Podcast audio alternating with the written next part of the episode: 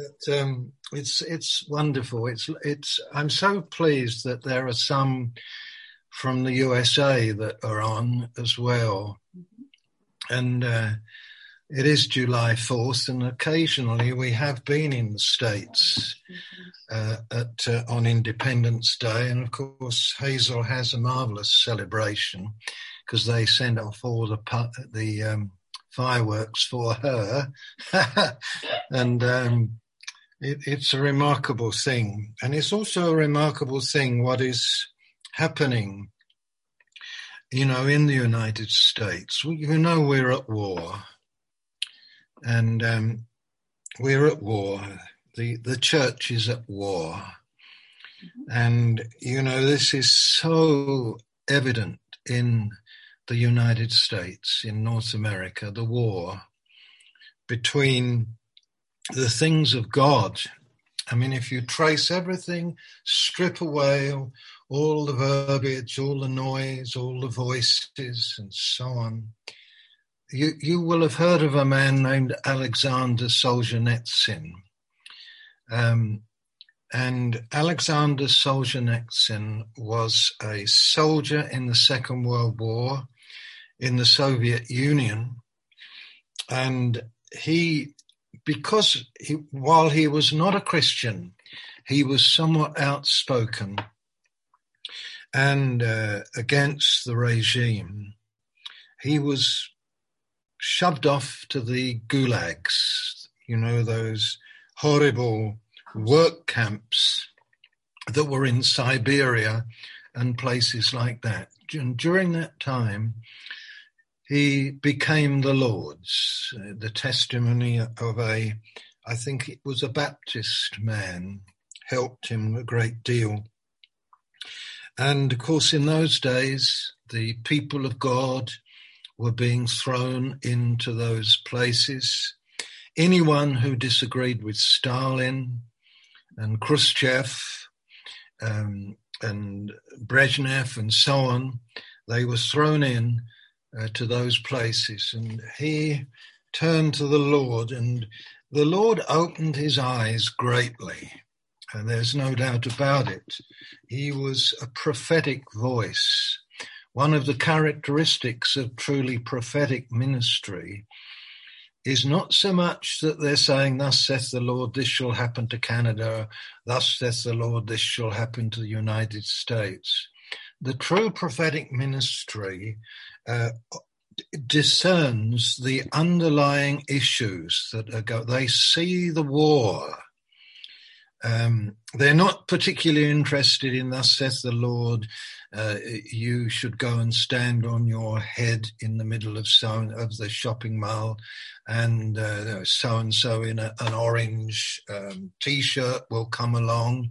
This is the sort of shallow notions of the prophetic ministry that is in some quarters, um, but the real prophetic ministry discerns and he began to write books that were illegally published in the Soviet Union. Um, a day in the life of Ivan, um, I've forgotten the other name, but it was his first one, I think. And so, in wonderful ways, he wrote truth. And in the end, the regime got sick of him and they threw him out they got rid of him and his wife into the United States. And in those days, by the way, he was a Nobel Prize winner in 1970 uh, when he was still uh, in, somewhat incarcerated. So, but anyway, he would lecture in the United States and overseas. He was in places like Princeton and Harvard and he lectured in many, many quarters and was feted and loved because of uh, both the fact that he was a Christian and that he was saying things that, in a way, was exposing communism, its falseness, socialism, and its falseness, and all the the rocks that this world espouses and it builds upon. And of course, the last address I think that he gave was 1983, and he more or less um, came out and he was sneered at and he was mocked by the students. I think I'm right. This was almost the last time they laughed him because he he said America, the United States, is going to go the same way into socialism because people were asking this question why is this happening to us? And his very short reply was this uh, The United States and mankind have forgotten God. That is why this is happening to us. Mankind has forgotten God. That's why this is happening to us. And that, that quote is vital for us to understand. Blessed are ye if you are coming and God is in your memory, God is in your past, God is in now. Uh, you know that the title for today, probably we won't get far on this one, but the title for today is God is the rock, rebellion, and the rod. And you all know that we've been doing this kind of series, you could say, that's around the issues of deliverance of the children of Israel from Egypt through the wilderness into the promised land. And we've looked at that in different aspects.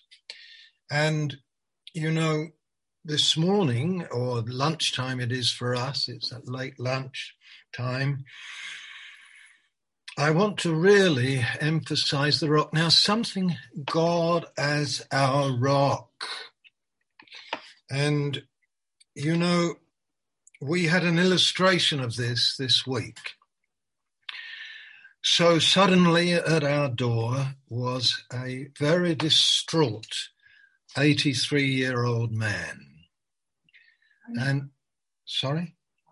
And, and, um, he I could see by his face through our glass door that he was in great distress. And anyway, I won't go into all the story. It involves a tragic accident related to their family. It involves the fact that, again, related to the family, uh, one of the sons and his wife had had to get out of their house complete with all their possessions in the space of about four hours and had nowhere to put their possessions. Could I drive a van? Did I have access to a removal van? Um, and how could I, we help them? And, um, you know, big, big things. And as I looked at him, verses in uh, Exodus 33 or 32 came to my heart. Their rock is not like unto our rock. And, and what happened is his wife went off to try and find a van, managed to get removalists. It was a massive problem.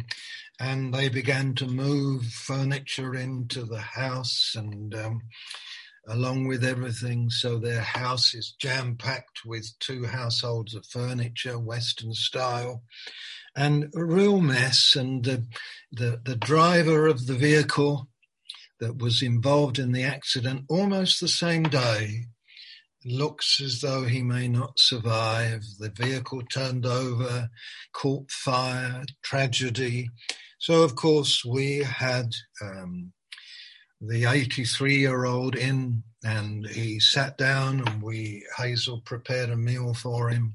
And we sat together, and to his shock, even though he knows who we are, uh, I said, Well, let's pray. We'll pray about it all. And we prayed. And it, it and, and as we talked afterwards and shared, he was clearly shocked about bringing it all to prayer. But, you know, this fact of our rock is not, uh, or their rock is not like our rock. So if you turn to Deuteronomy 32, um, you'll find, of course, here's Moses in prophetic mode, discerning the deep issues, the deep issues. Now, right now, as I talk to you, there is someone not more than 50 meters away from me, uh, very high up in London, in a certain soccer club that I will not, a football club, which I will not mention the name of, and she holds a very high position. And she's been living with a woman for years. They're lesbians. And then the other woman left her. And she's alone. And again, her rock, lesbianism, LB, etc., etc., you know it all. It's exposed that, that her rock is not like unto our rock, you know, and she is devastated. Just as this 83 year old man and family are devastated. And, you know, when people forget God, they build on another rock of their own making. And sooner or later, the rock they build on proves to be sand. And here in the 32nd chapter of Deuteronomy, you will look at verse 4, for instance. And dear Moses is speaking in this prophetic vein and talking about things Give ear, O heavens. This is verse 1 of Deuteronomy 32. And, and I will speak and hear, O earth, the words of my mouth. Let my teaching drop as the rain, my speech distill as the dew. It's strange the way the prophet speaks, isn't it? Um, you know, speaking to the heavens, speaking to the earth, uh, talking about his teaching, his speech will distill as the dew, raindrops on the tender herb, and showers on the grass. You know, isn't it amazing how in the days of creation in Ex, in Genesis chapter 1, God said, let the dry land appear. You remember that? Let this happen, let that happen, and so on. And wonder of wonders, matter that was already created obeyed. So there was a firmament between the heavens and the earth. There was you know, the the earth obeyed, the ground came out of the sea. In, in a way, it it was so obedient. Of course, it was obedient. It had no will that says no to God. It, it, it obeyed. Let the uh, ground bring forth. Let this happen. Let that happen. Let the other happen. And, and matter had no will of its own and said, no, no, I don't want to be like that. It obeyed. It obeyed. And oh, that men's hearts, for instance, were like this. You know, where Moses is talking and he's saying, Oh heavens, you know, hear, I know you all hear me. Hear, oh earth, that's the soil. I know you'll hear me. Oh, that man's uh, soul was like the tender herb. You know, the tender herb. Raindrops on the tender herb. The tender herb will obey me. It'll hear the word of the Lord. Showers, the grass will hear me. For I will proclaim the name of the Lord. Ascribe greatness to our God. And then he says this, our God, the rock. His work is perfect. Keep that very clear in mind. Um, that if you will be as responsive as the grass, if you and I will be as responsive as the herb and receive the speech and the will of God, then his work in you will be perfect. His work in you, even when things are distorted in this and that, and sin is in uh, is working around and about you. His work is perfect.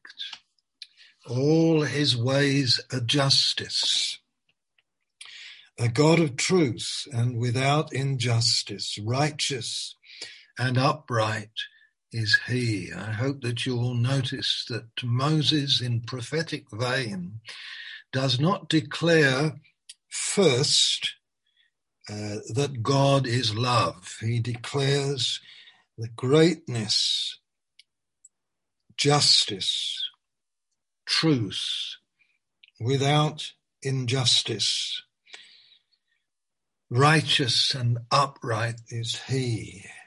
And then he begins to prophetically discern what is going to happen to the nation. Uh, they corrupted themselves. They are not his children. Perverse and crooked generation. And so the, he carries on. And then you get down to verse 13, and it says, and now he's talking about his sons, his people, uh, the children of Israel in their early days. He says this, that verse 13, he made him ride in the heights of the earth, that he might eat the produce of the fields. He made him draw honey from the rock and oil from the flinty rock. He's talking about as God was going to bring them into the land of promise. This was the their future. Temporarily it was. And notice very carefully that where the honey came from and where the oil came from. I'll bring you into a land of milk and honey and oil. You remember these words. And so he, the curds from the cattle, it all came from the rock. And then you travel on down to verse 15, but Jeshurun, that's a, that's a pet name for the children of Israel. Jeshurun grew fat and kicked. You grew fat. You grew thick. You are obese. Then he forsook God who made him and scornfully esteemed the rock of his salvation. Scornfully esteemed the rock of his salvation. They provoked him to jealousy with foreign gods. Isn't it remarkable? And I, uh, when I just mention it's 4th of July, it's Independence Day uh, in the United States, celebration. And I'm thinking of uh, uh one of the universities who I believe today are going to demonstrate as a whole university in non-celebration of Independence Day. I think it's in Georgia, but I can't quite remember. You know, oh, when people forsake God the rock, inevitably, inevitably, they move into this place where they forsake God and they scornfully esteem the rock of salvation. Scornfully esteem the rock of our salvation. Yesterday, I was on a um, uh, what do you call it? Not a WhatsApp call, the other lot, Viber call with someone, a pastor in Cyprus, and I want to tell you this story. Uh, he's a friend, and um, one of the things that hit Cyprus is the worst wildfire ever, and they are absolutely afraid that if it spreads up into the mountains, it could devastate the whole island. But John, that's his name, he was on to me and he told me this story, and I want you to listen to this because it's important.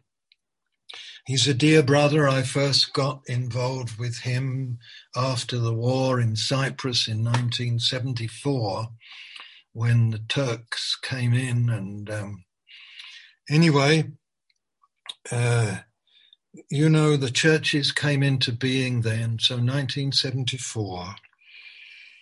And one of the things that's happened in Cyprus is gradually the churches have gone to sleep.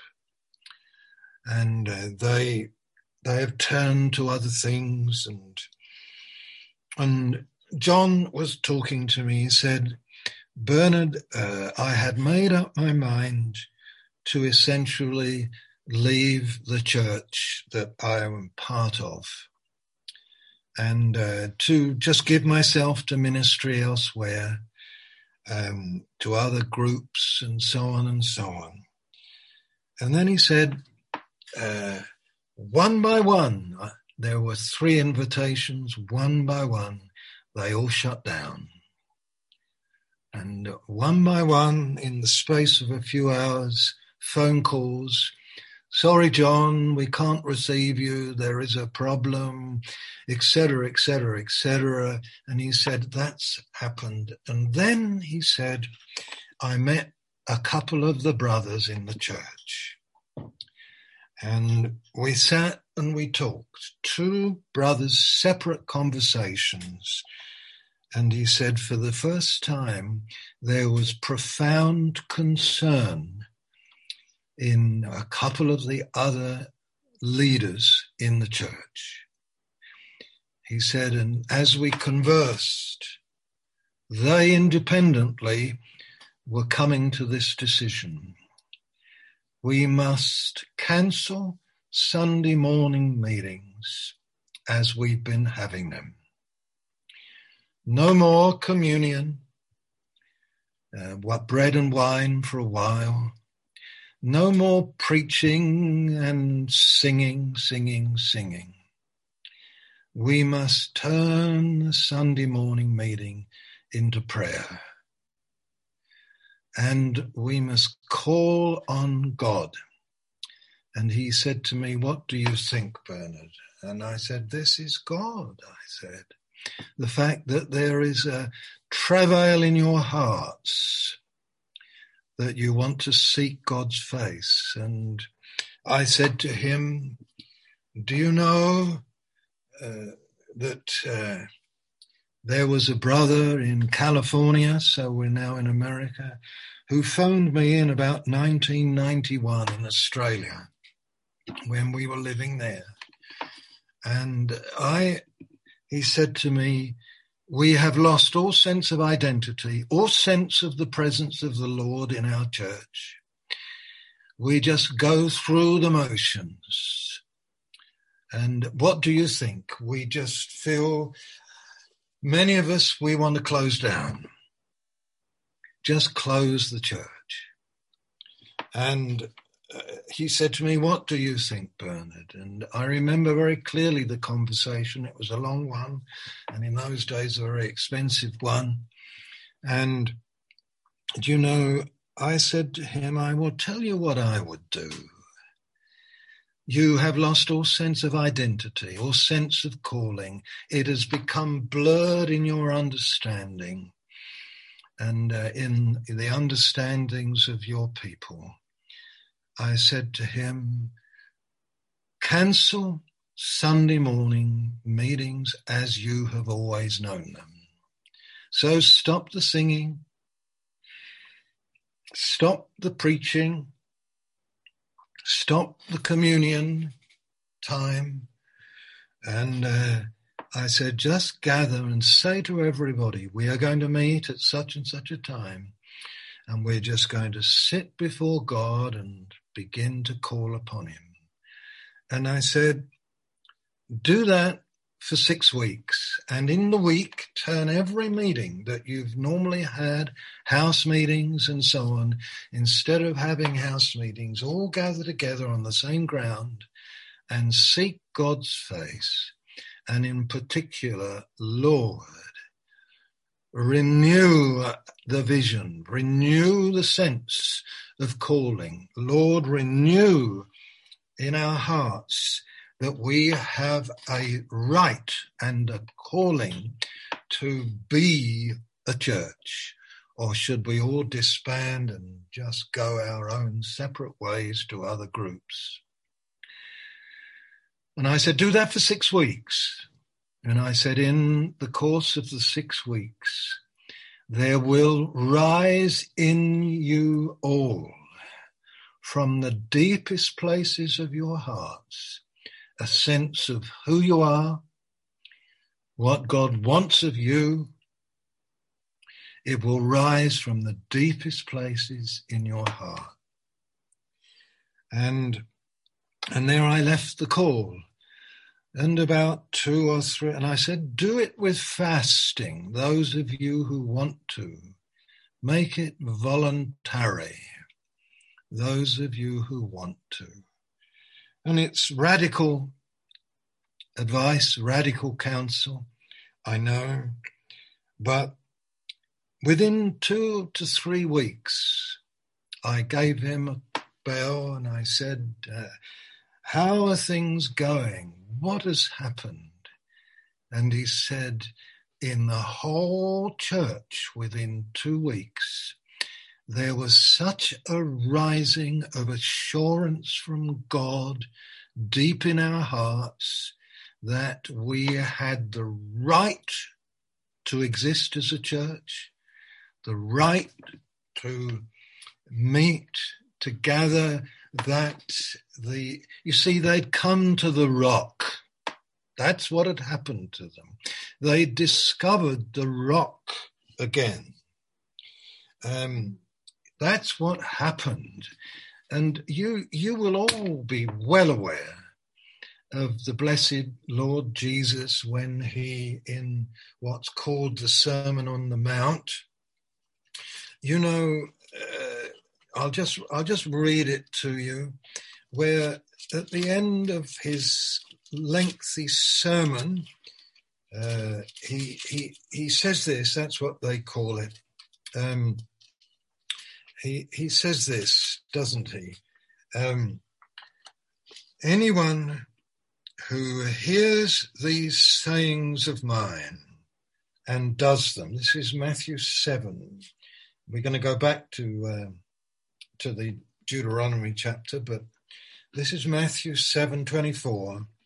Whoever hears these sayings of mine and does them, I will liken him to a wise man who built his house on the rock. The rain descended and the floods came and the winds blew and beat on that house, and it did not fall, for it was founded on the rock. You see, people, by the voices that are sounding and the warfare that's going on in the United States, and the noise that's being bleated by all the stuff that's sounding from universities and politicians and so on. It, it means that people are they they're losing a sense of the rock, of God the rock. Amen. Amen. And uh, not amen to uh, to the fact that they're losing sight of the rock, but amen to the fact that you never get back solidly on the rock until you strip away the noises, strip away the, all the nonsense that's going away and get back to what hath God said to you? That's the rock. Now I know these things are simple. I know they're simple. But this is what it says in verse 28. After Jesus finished, it says, And so it was when Jesus had ended these sayings that the people were astonished mm-hmm. at his teaching for he taught them as one having authority and not as the scribes. That was the distinction. He taught them as one who had authority. Evidently, there was no such sound in the voice of the scribes. Opinions, ideas, schemes, methodologies. The churches of today, especially in the West, are full of experimentation, full of ideas. Let's have more music. Let's do this. Let's do that. Let's do the other. And my brothers and sisters, these churches will not stand. They are built upon the sand of men's ideas. But Jesus, he spoke with authority. Now, the word authority, and this is other people's testimony, it is a Greek word, exousia, exousia. And it's made up of two words in the Greek. First word is ousia, which means being, what your being is. And the other short word, ek, or in English, ex, uh, x, it is the preposition that means out of. So the word exousia means that Jesus was speaking out of his being. Out of his being, out of what he was. Let's ask him, Lord Jesus, what is the secret of your wonderful life? I am built in my humanity, establishing my being upon the rock of my Father, the rock of my Father. Now, we've just come and rushed back from a meeting in one of the churches that we try to help in the area. And it was a good meeting, very mixed people, and we rushed back in the rain and through the traffic jam. And, you know, this, the brother who was speaking there is a barber, a hair cutter, you know, uh, let me just think. Oh dear, oh dear, oh dear. What's the wonderful uh, Bahasa word for hair? I've forgotten. You know, you. What's those wonderful, wonderful Rambut. fruit, fruit? Sorry, Rambutan. rambutans. That's right. Uh, rambut, rambut, rambut, hair. So he's a he's a man who by the way, those of you who don't know, rambutans are beautiful fruit that have all this long hair on them, on the shell or the outside casing. But anyway, rambut. And, uh, you know, he's a barber and he spoke and he, one of the things he said was he was talking to us about obedience. And he said this God didn't give a great book full of instructions to Joshua about, uh, about Jericho. He, he said, he just said to him, walk round it and let the priests blow the trumpets. Walk round it. Once first day, once second day, once third day, once fourth day, once fifth day, once sixth day, and on the seventh day, seven times. Let's wear you out good and, you know, so that you've walked a long, long walk. Let's all your natural strength perish. And uh, so the man said, right, everybody, uh, you know, uh, he walked, he walked, he just stepped on the ground. It's a, a a wooden floor, and you could hear his feet going, What do you hear? So, all those people in Jericho, what did they hear?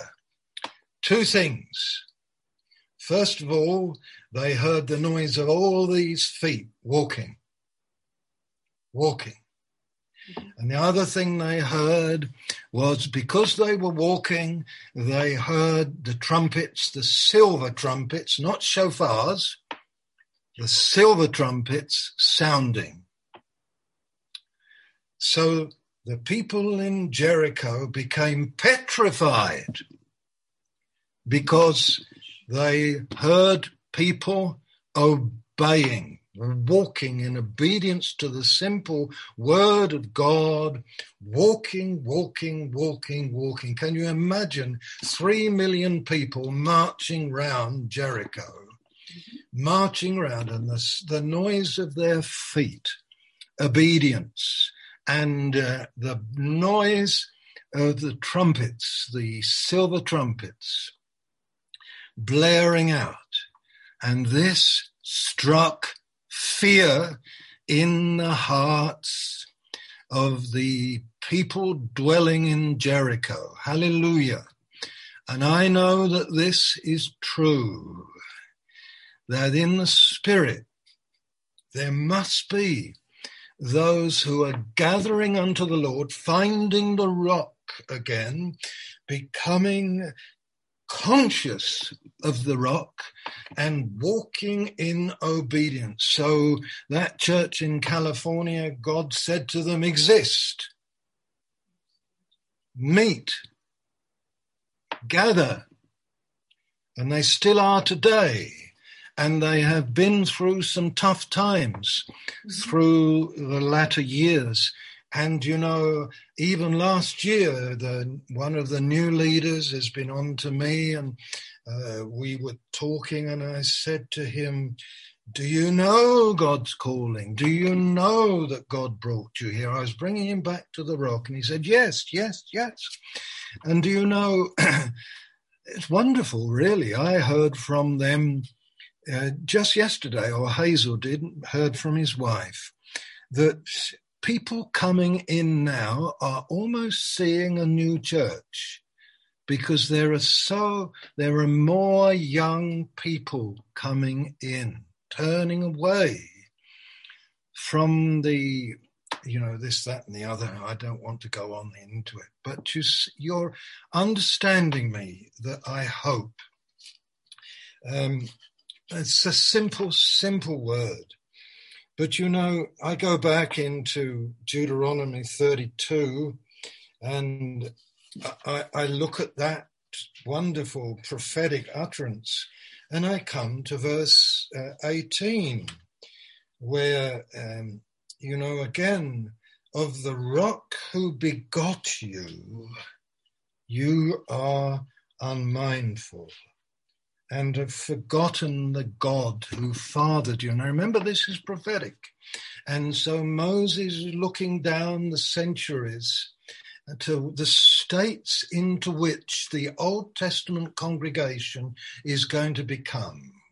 They're going to become those who forget, who turn to other gods and other ideas, and so on and uh, they've forgotten the God who fathered them.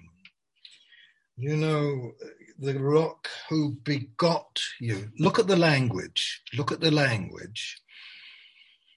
this language of fathering, this language of begotten. You see, have I got rock in me? Or have I just got the Bible in me? Now, there's a question. Have I got God's DNA in me? That will not shift for the 21st century. That which God has fathered in me, God has begotten in me. Amen. And so important. Then I, I run on very quickly to verse 30 and verse 31. Uh, oh, he says in verse 29, oh, that they were wise, that they understood this, that they would consider their latter end. You see that?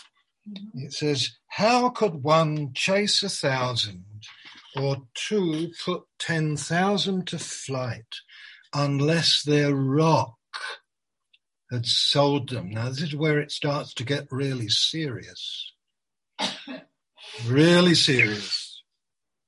You see, because they had gotten to a stage where they'd forgotten God, turned to other gods, and to other ideas, and lo and behold, the rock, their rock, sold them, and the Lord had surrendered them. Now, this is the peril, and mark this clearly this is the peril into which the churches are falling in these days. I have seen this taking place in my spirit for 20 to 30 years, especially in, in charismatic circles that were once um, alive with a birth from God in 60s, 70s, 80s. And then gradually, some, of course, I'm generalizing everybody, I know that. And that's a bit unfair, but nevertheless, within that generalization, the peril at the moment, and it's going to happen, United States, Canada, you will discover that the church as it's called, is going to divide into two. And many of the churches and many of the groups will surrender to a diluted gospel, a diluted word that accommodates sin and calls it by another name. And there are going to be those who will not allow the Lord to surrender them. They will be remaining in his love, in his justice, in his holiness. You know, I, I think about these things, and I'm not encouraging talking to you like this that you just become biblicists you know, mm-hmm. where you're whacking on verses of the Bible. I'm not encouraging that at all. And neither am I discountenancing or discounting the blessedness of Scripture. I'm saying that you and I must be built upon the rock and not depart from Him. And we must know that which is being burst from Him in these days. And, uh, you know, it says here that the Lord surrendered them. They got to a point where the Lord surrendered them. I do not believe that North America has gotten to that point yet, but it's near it. It's near it. Where the Lord had surrendered. And I'm referring even to the churches. I don't believe yet they've come to the point, but they're near it. They're near it, where the Lord has surrendered them. And it says here, verse 31, their rock is not like our rock, even our enemies themselves being judges. I, find this staggering You know, I think of that man, that 83 year old man, that this tragedy, these double tra- tragedy that had entered into their life, and oh dear, his rock was as sand. You understand what we're saying? Nothing solid. You know, and then I think of others, you know, uh, who've lost loved ones recently, people that I have met and talked to, you know, and and uh, their rock, their rock has been solid. Their ground has been solid. And of course, this is this is where we're at. I don't know how many of you, and I think of the Malaysian churches, my brothers and sisters, this present pandemic has been a gift from God. To break up and give opportunity for pondering before God, of sifting our own hearts, for the church to examine itself where fellowship has been removed from us and God has seen fit to give us this technology that we can utilize. And I guarantee that some of you that are on today have been more enriched in the last 12 or 15 months than you were in the last 12 years going along to your church. You've been more enriched because you've uh, been slowed down. You've been meeting with brothers and sisters across the miles that you never knew existed. You have been hearing the word. Someone said to me today at the, at the church where we just were, he said to me, Oh, I've been listening to you on YouTube. And I said, Oh, that's a surprise. He said, Oh, such ministry. Haven't been hearing this for years. What an opportunity. This is what he said to me. And he's a leader of a group. And that's what he said to me. And, uh, you know, it's God is using this for us all you know, it's it's it's tremendous. Um, you don't mind me? I'm just in a kind of story mode, I guess, partly this morning. But again, at our meeting this morning, we're not allowed to sing. We've all got our masks on. We're supposed to be socially distanced, which doesn't quite work but um, we're one of the few churches that can meet because we there's a building we can use and it hasn't been shut up to us.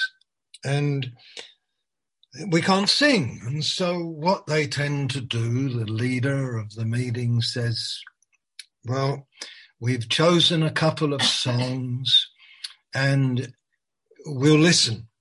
And then if you want to quietly you can sing along or hum you know, you know how to hum, don't you? And so one of the songs that we sang this morning or that they put on was uh, Jesus, all for Jesus.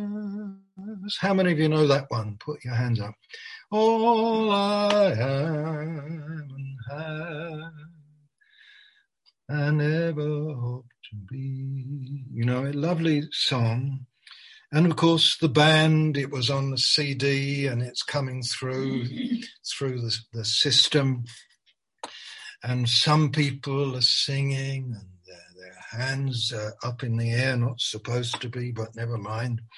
And some were humming and uh, some were sort of beating rhythm and the sense of the word of God, something rock like all for Jesus. I surrender now into your hands. And probably it went on for three, three minutes. You know, there's only a couple of verses to it, very simple song.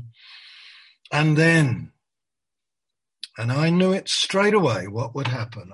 It's a recording from some conference somewhere. And sure enough, the musicians go on for another three minutes. They go on, no voice, you know, some cryings out and this, that, and the other. And the beat is there and the noise is there and people are getting into their feelings. And before you know it, that whole thing became manipulation from the pure word. And I said, you know, I didn't say anything at first, but I knew that we were just getting off it, that that whole conference had gone off it. They'd gone off the pure word. Mm-hmm. And then one of the other brothers, when at last it stopped and the sense of those of us who have any spiritual sensitivity knew that we were being manipulated into a kind of mere feeling area. And one of the brothers read a bit of a psalm, just clear. And the difference immediately in my heart, I thought, thank you, Lord, your pure word your pure word, not something that's just exciting a bunch of feelings in some gullible young people, manipulated by, by musicians, well intended maybe, but the pure word, the pure word. You know, that, that song's got the pure word in it. And these are the things that are under scrutiny. These are the things that God is wanting us to examine. These are the things that he wants to screen out. He doesn't want to screen out music from the churches, but he wants to screen out the manipulative power of it. Where people are just getting psyched up like a concert. And I could mention names to you uh, about this, you know, uh, well, you know, intended names you know, of famous names, and you have to sift very carefully the stuff you're listening at. You have to sift it. And those of you who are musicians in your churches, you have to sift. And you who are pastors, do not, do not, you pastors, abdicate your role. Do you know the famous brothers named John and Charles Wesley. You know that John was a great uh, doctrine man, a thinking man, a Bible man, and his brother Charles was an incredible artistic man who wrote 3,000 hymns, I believe it was, some of them very long. Do you know that not one hymn was released for people to learn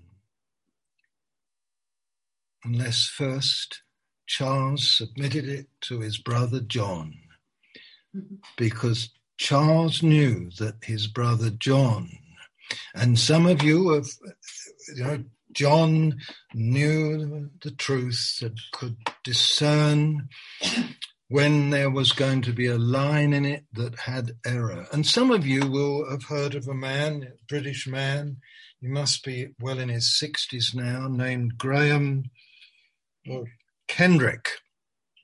And some of you might recall a song, which is a very beautiful one, that is called, it's all to do with the incarnation of Jesus. Um, Meekness and majesty is the first line. And Graham Kendrick, in one of his blogs, said this. He said, uh, I never submitted songs except first I had a theologian friend who would examine it. And he said, I remember well when I wrote Meekness and Majesty, and I submitted it to my friend.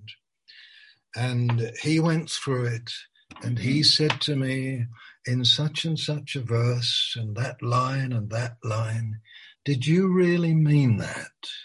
In your poetic liberty, did you really mean that? Why? Why? Because what you've just written is heresy. About the person of Jesus. You didn't mean that, did you? No. No. I don't want people to sing heresy about the person of Jesus.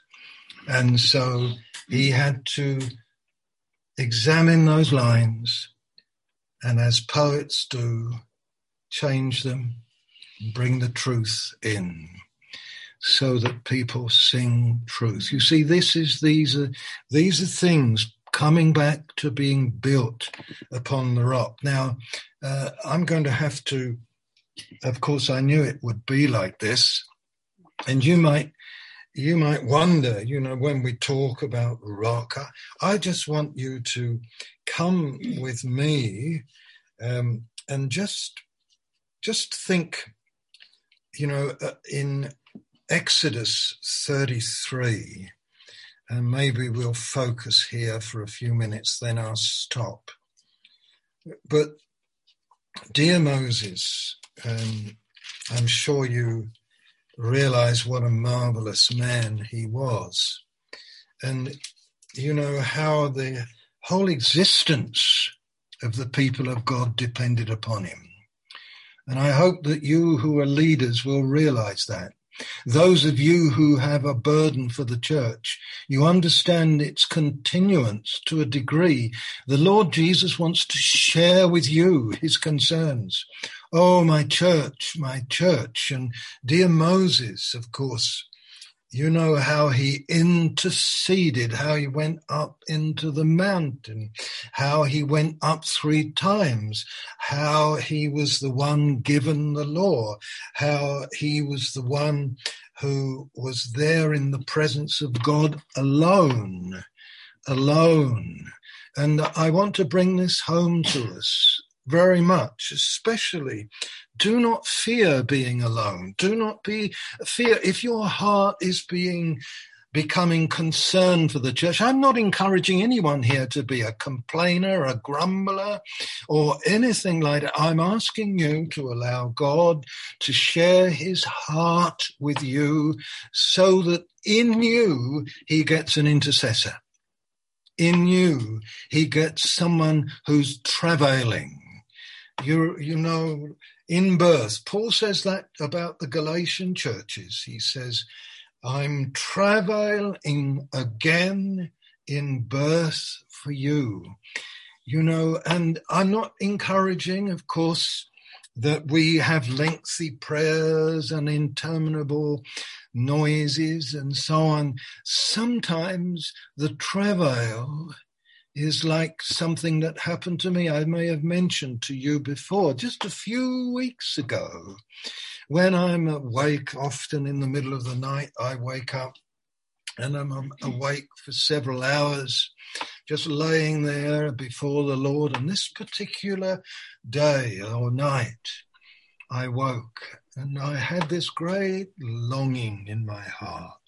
And basically, all I could say not like a mantra, but from time to time. Oh Lord, dear Lord, the barriers must come down. The barriers must come down. And I was thinking about churches in our area. I was thinking about circumstances around about. I was thinking of brothers in leadership. I was thinking about all sorts of things, a little. But this was the repeated burden. Oh, Lord.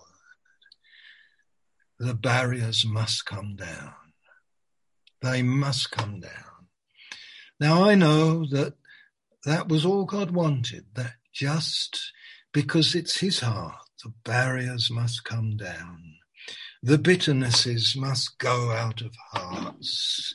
You know, some of us are carrying weights from long ago. You, you will have heard this phrase. I've certainly heard it in the past there were two people who had no belly buttons. You know what a belly button is?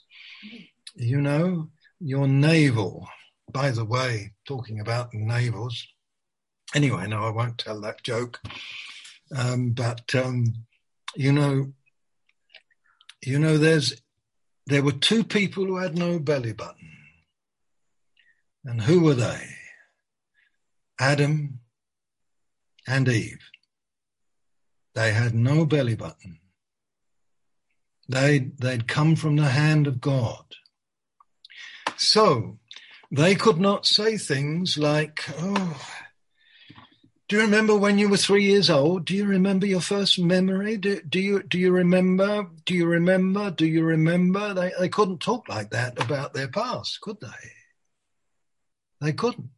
So as they were they were there in the garden, in fellowship with God before the fall, all they could do was enjoy the now moment and the future. The promises of God, if they took time to think of them you know, the commands of God that he had given them. You know, they only had future. They only had future.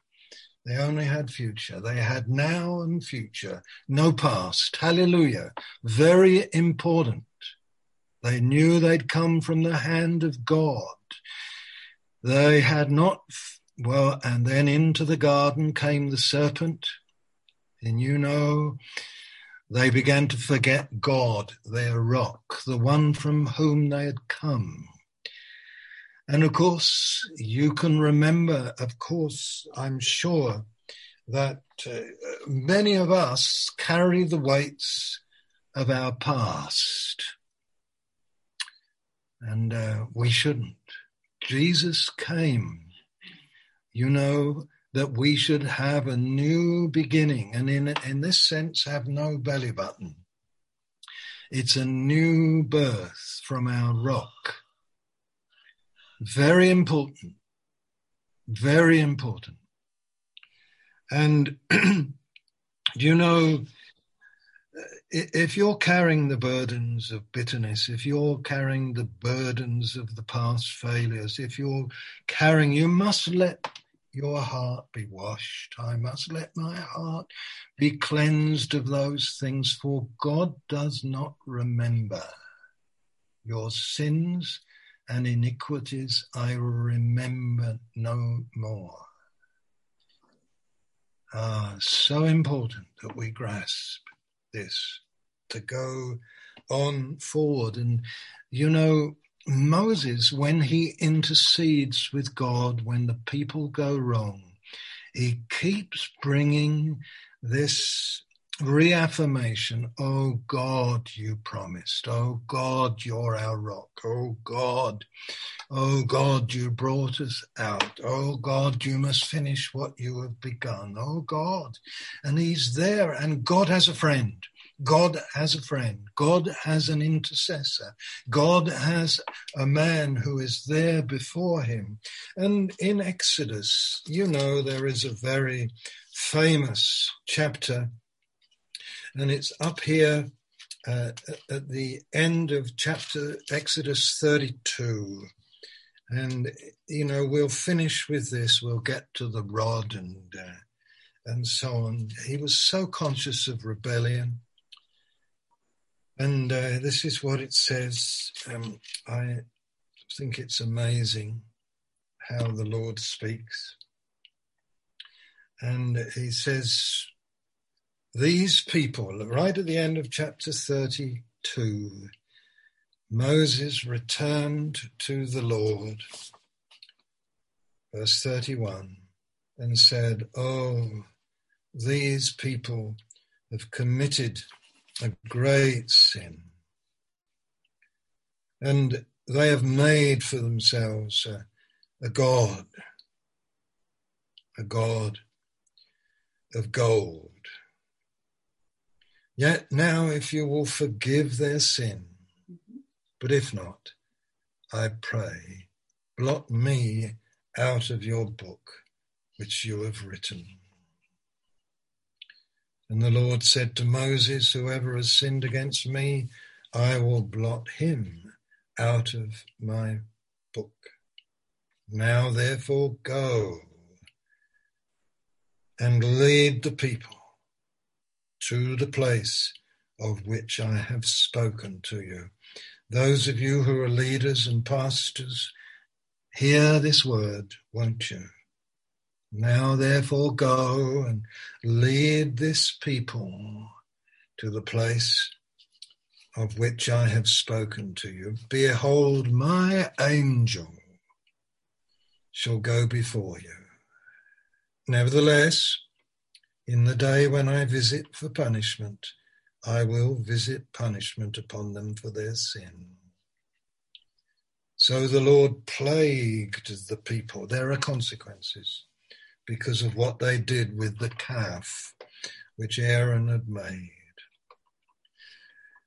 And so you move through chapter 33. I'll send my angel before you, verse 2. I haven't changed my mind. I'll drive out the Canaanite. Verse 3 Go up to the land. And then go on toward the end of chapter 33. The people of God saw the pillar of cloud, verse 10 standing at the tabernacle door, and all the people rose and worshipped, each man in his tent door. So the Lord spoke to Moses face to face, as a man speaks to his friend. You go on further down, and Moses, you say to me, verse 12, you see, you say to me, bring up this people, but you've not let me know who you will send with me. Dear Moses, dear Moses. Verse 13 Now therefore I pray, if I've found grace in your sight, show me now your way, that I may know you, that I may find grace in your sight, and consider that this nation is your people. And he said, My presence will go with you, and I will give you rest. Moses said to him, If your presence does not go with us, do not bring us up from here. I love the way that Moses is in such fellowship with God, travailing, travailing, travailing, travailing. And then this is what it's all about. And then you come here where dear Moses says in verse 18, Show me your glory. Show me your glory.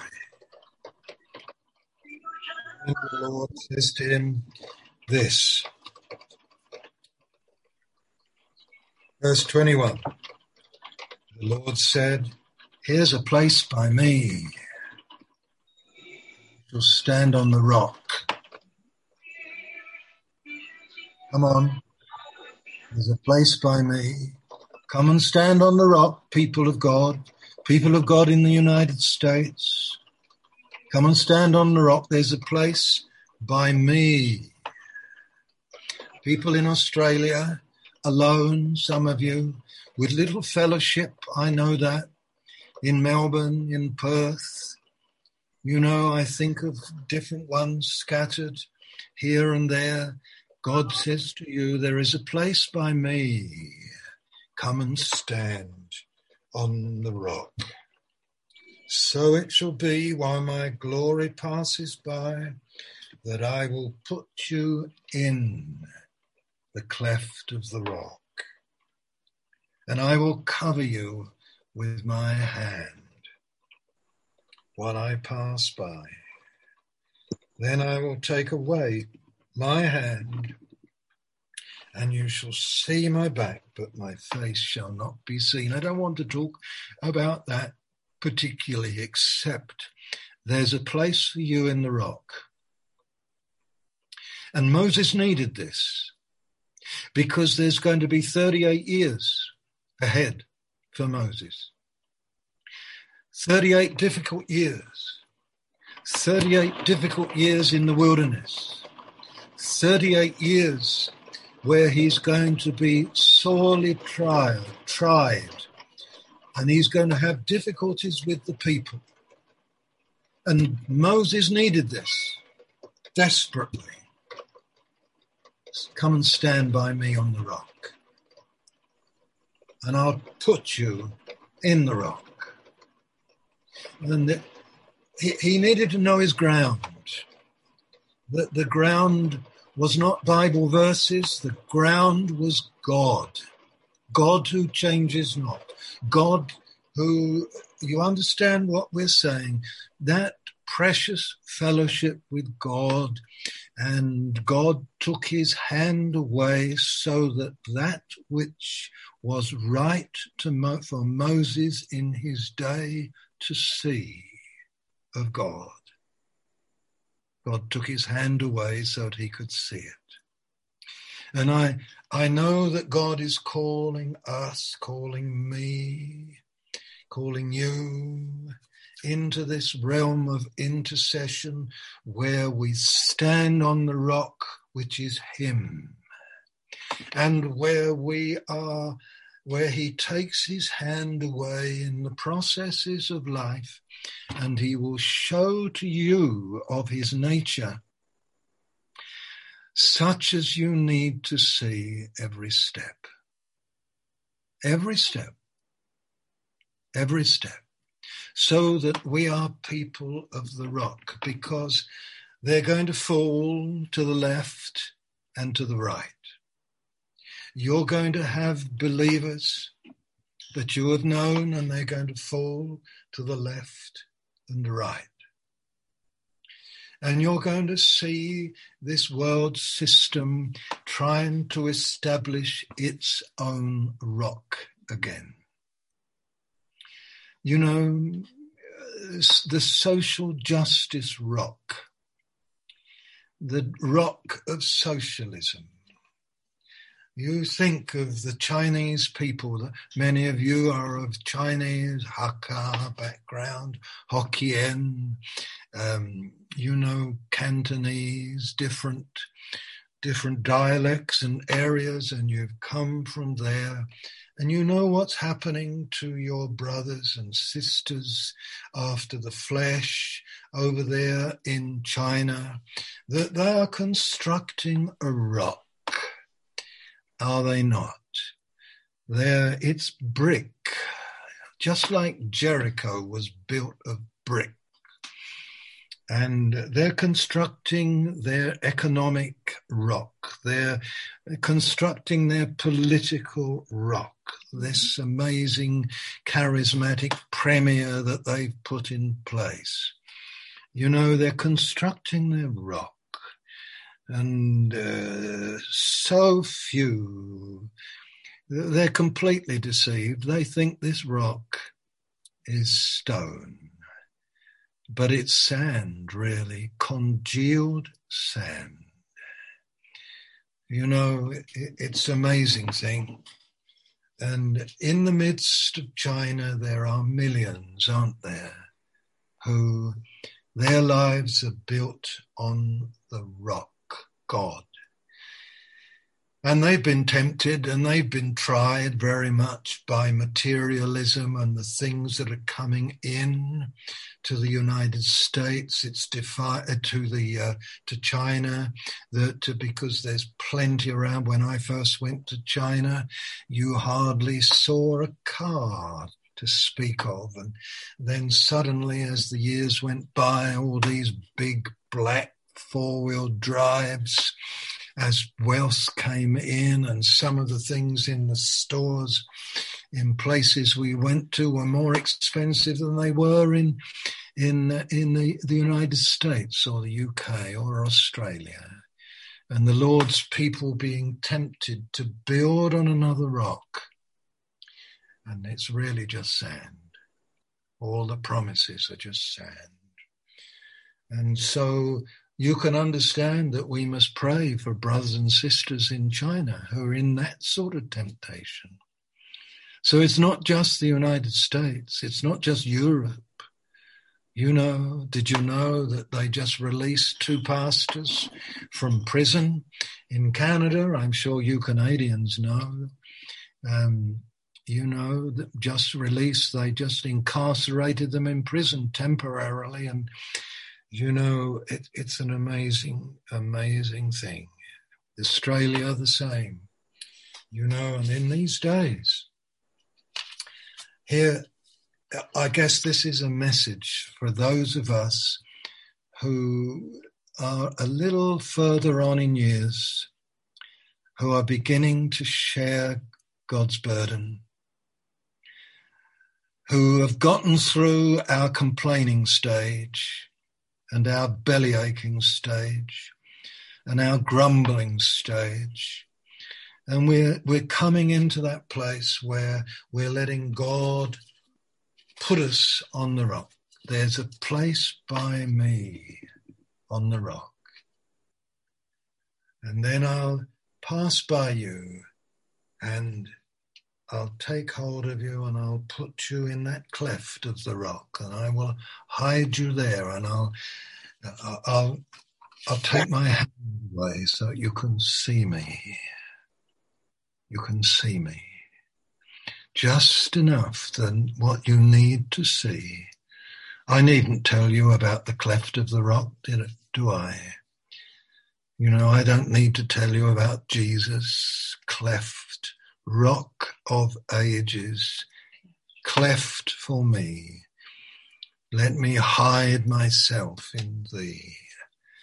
Let the water and the blood from thy riven side which flowed be of sin, the double cure.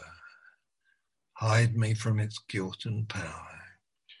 So, with that, I finish, I think. An exhortation and its encouragement, profoundly simple. Isn't that a, a wonderful thing to say? Profound means deep. Mm-hmm. And yet I said it's profoundly simple. Truth always is. And here we are. We'll come on another time to the the rod and the smitten rock and all that another time. Amen, BB. I think I should stop. I think I've been going for an hour and ten minutes, and that's enough. Amen. Mm. Amen.